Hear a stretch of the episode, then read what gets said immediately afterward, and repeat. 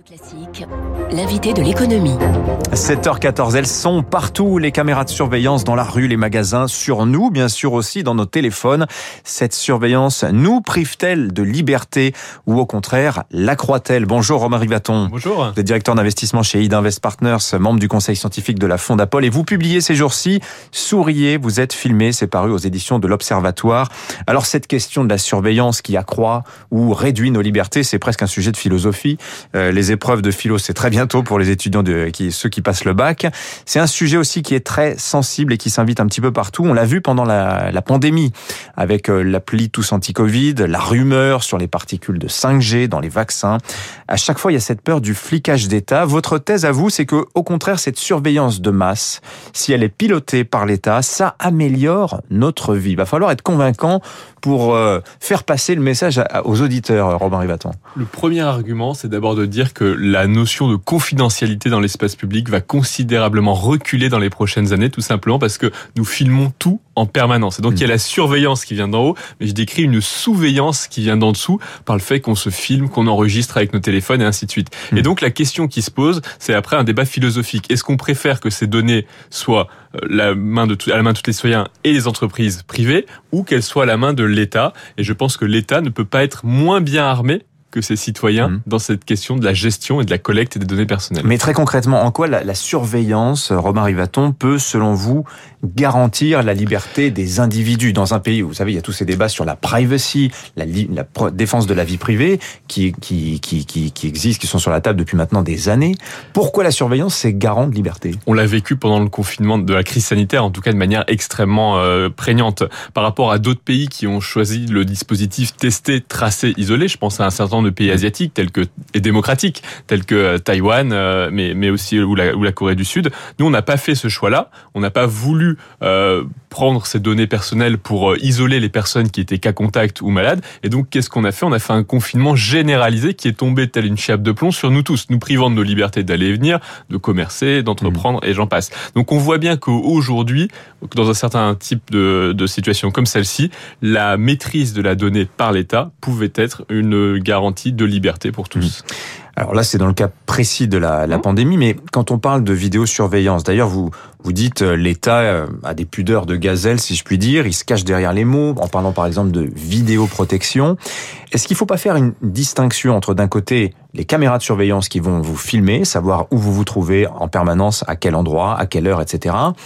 Et euh, la collecte de masse de nos données personnelles qui là ont un but essentiellement commercial et qui sont du profilage par, par sexe, par catégorie d'âge, etc. Mais qui n'ont pas les mêmes objectifs finalement. Exactement. C'est pour ça que je m'oppose au terme de capitalisme de surveillance tel qu'il a été euh, défini euh, récemment mmh. par une auteure, une autrice américaine. Tout simplement parce que les entreprises qui collectent de la donnée personnelle pour en faire du ciblage publicitaire se moquent de savoir qui vous êtes. En fait, ce qu'ils veulent, c'est vous ranger dans une case et vous proposer de la publicité ciblée face à ça. Mmh. La question de l'identification, c'est une question beaucoup plus euh, souveraine, beaucoup plus importante, et celle-là, elle devrait rester du ressort du seul État. Mmh. Alors, dans votre livre, euh, vous donnez plein d'exemples, euh, mais qui peut-être sont devraient nous inquiéter. Vous dites par exemple, la crise des gilets jaunes, on s'en est pris au radar, beaucoup ont été détruits, et ça a été l'occasion d'une modernisation du parc des radars qui sont encore plus performants euh, que par la suite. Quelque part, vous dites euh, la généralisation de la surveillance, le fait qu'elle soit panoptique et qu'elle soit en permanence, c'est inéluctable. Et finalement, le scénario orwellien d'une surveillance de tous en permanence, euh, eh bien, il est en train de, il est en train d'arriver sur la table et on n'y échappera pas, Romain Rivaton. Une surveillance de tous par tous. Ce qui est vraiment la grande nuance, c'est qu'aujourd'hui, la base, elle est technologique. L'évolution, c'est la, la, baisse fondamentale des prix des technologies vidéo et mmh. des logiciels qui vont permettre d'analyser ces images. Et donc, les deux conjugués font qu'aujourd'hui, le monde est enregistré en permanence. Il est enregistré par ses radars, mais il est enregistré aussi par nos simples euh, smartphones. Mmh. Et j'essaye d'expliquer vraiment cette évolution technologique parce que la, la reconnaissance de l'image par l'ordinateur, c'est une technologie qui a moins de 10 ans. Donc ça nous paraît quelque chose qui est désormais au cœur de nos vies. C'est quelque chose qui est très intéressant et qui va demain être de plus en plus révolutionnaire puisque les caméras, euh, on va rajouter aux caméras un laser et donc elles vont permettre de voir en profondeur, elles vont voir le monde en 3D et donc il va être beaucoup plus facile pour elles de reconnaître les objets mmh. auxquels elles font face ou les personnes. Mais quand dans votre thèse, quand vous dites euh, la surveillance c'est bon, ça accroît notre sécurité et donc nos libertés si c'est aux mains de l'État, est-ce que ce n'est pas une fascination face justement aux technologies qui guident votre réflexion, Robin Rivaton?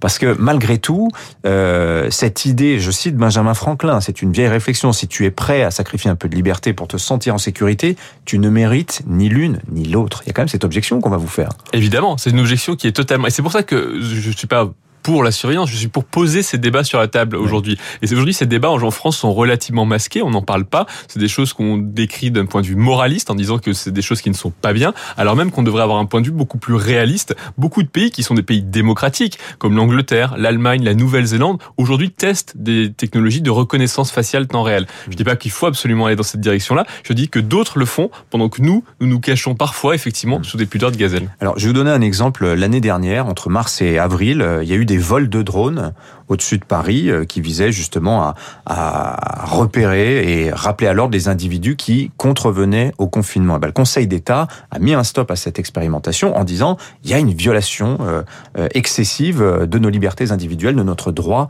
à l'intimité. Est-ce qu'il n'y a pas en France des forces plus puissantes que celles que vous décrivez pour dire ben non, finalement, le respect de la, la vie privée doit passer avant celui de la sécurité quelque part? Alors le Conseil d'État a mis euh, fin à cette expérimentation, tout simplement parce qu'il n'y avait pas de base légale pour le faire. Base légale qui a été corrigée par la loi de sécurité globale, qui a été adoptée à, l'automne. Donc désormais, il existe une base légale pour euh, mettre ça. Donc il y aura des drones dans le ciel pour surveiller. Euh, Tout est question de proportionnalité dans le texte. La question, c'est de savoir si les gains qui sont associés à la diffusion de ces technologies sont supérieurs au ce qu'ils vont prendre en termes de nos libertés publiques. Et à chaque fois, il ne faut pas croire que on peut faire l'un sans l'autre. Il y a forcément un coût à payer pour euh, pour ces technologies-là. Et donc la question qui se pose pour nous, c'est ouvrons le débat plus largement, essayons mm. de voir que ces sujets sont des sujets qui demain vont toucher à la souveraineté, demain vont se développer dans la question de la justice, vont se développer dans la question de la défense nationale, puisque une partie de la guerre se fera par ces technologies-là. Et donc n'ayons pas peur de ces débats, parce que parfois, effectivement, on se cache trop souvent mm. derrière notre petit doigt en disant que ce n'est pas bien, alors même qu'on devrait ouvrir le débat beaucoup plus clairement. Alors il y a ceux qui vont dire aussi, euh, bah, de toute façon, moi si j'ai rien à me reprocher, de toute façon je préfère ça si ça permet d'arrêter les méchants d'une certaine manière.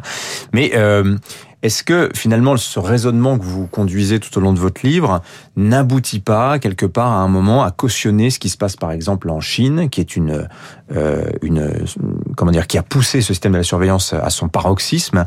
On voit avec la mise en place d'un système de crédit social euh, que ça peut virer euh, même à la dystopie. Est-ce que vous soutenez cette idée-là? Est-ce qu'il faut aller jusque là pour justement arriver à cette sécurité et s'assurer de, de comportements normaux qui soient dans la norme? Alors je, je ne soutiens absolument pas la diffusion d'un système de surveillance comme les, celui de l'État chinois. Sur la question, le système de notation, il est beaucoup exagéré. Il n'existe pas de système de notation global euh, en Chine. Dans le livre, j'explique que c'est un, un, fantasme assez largement, assez largement partagé.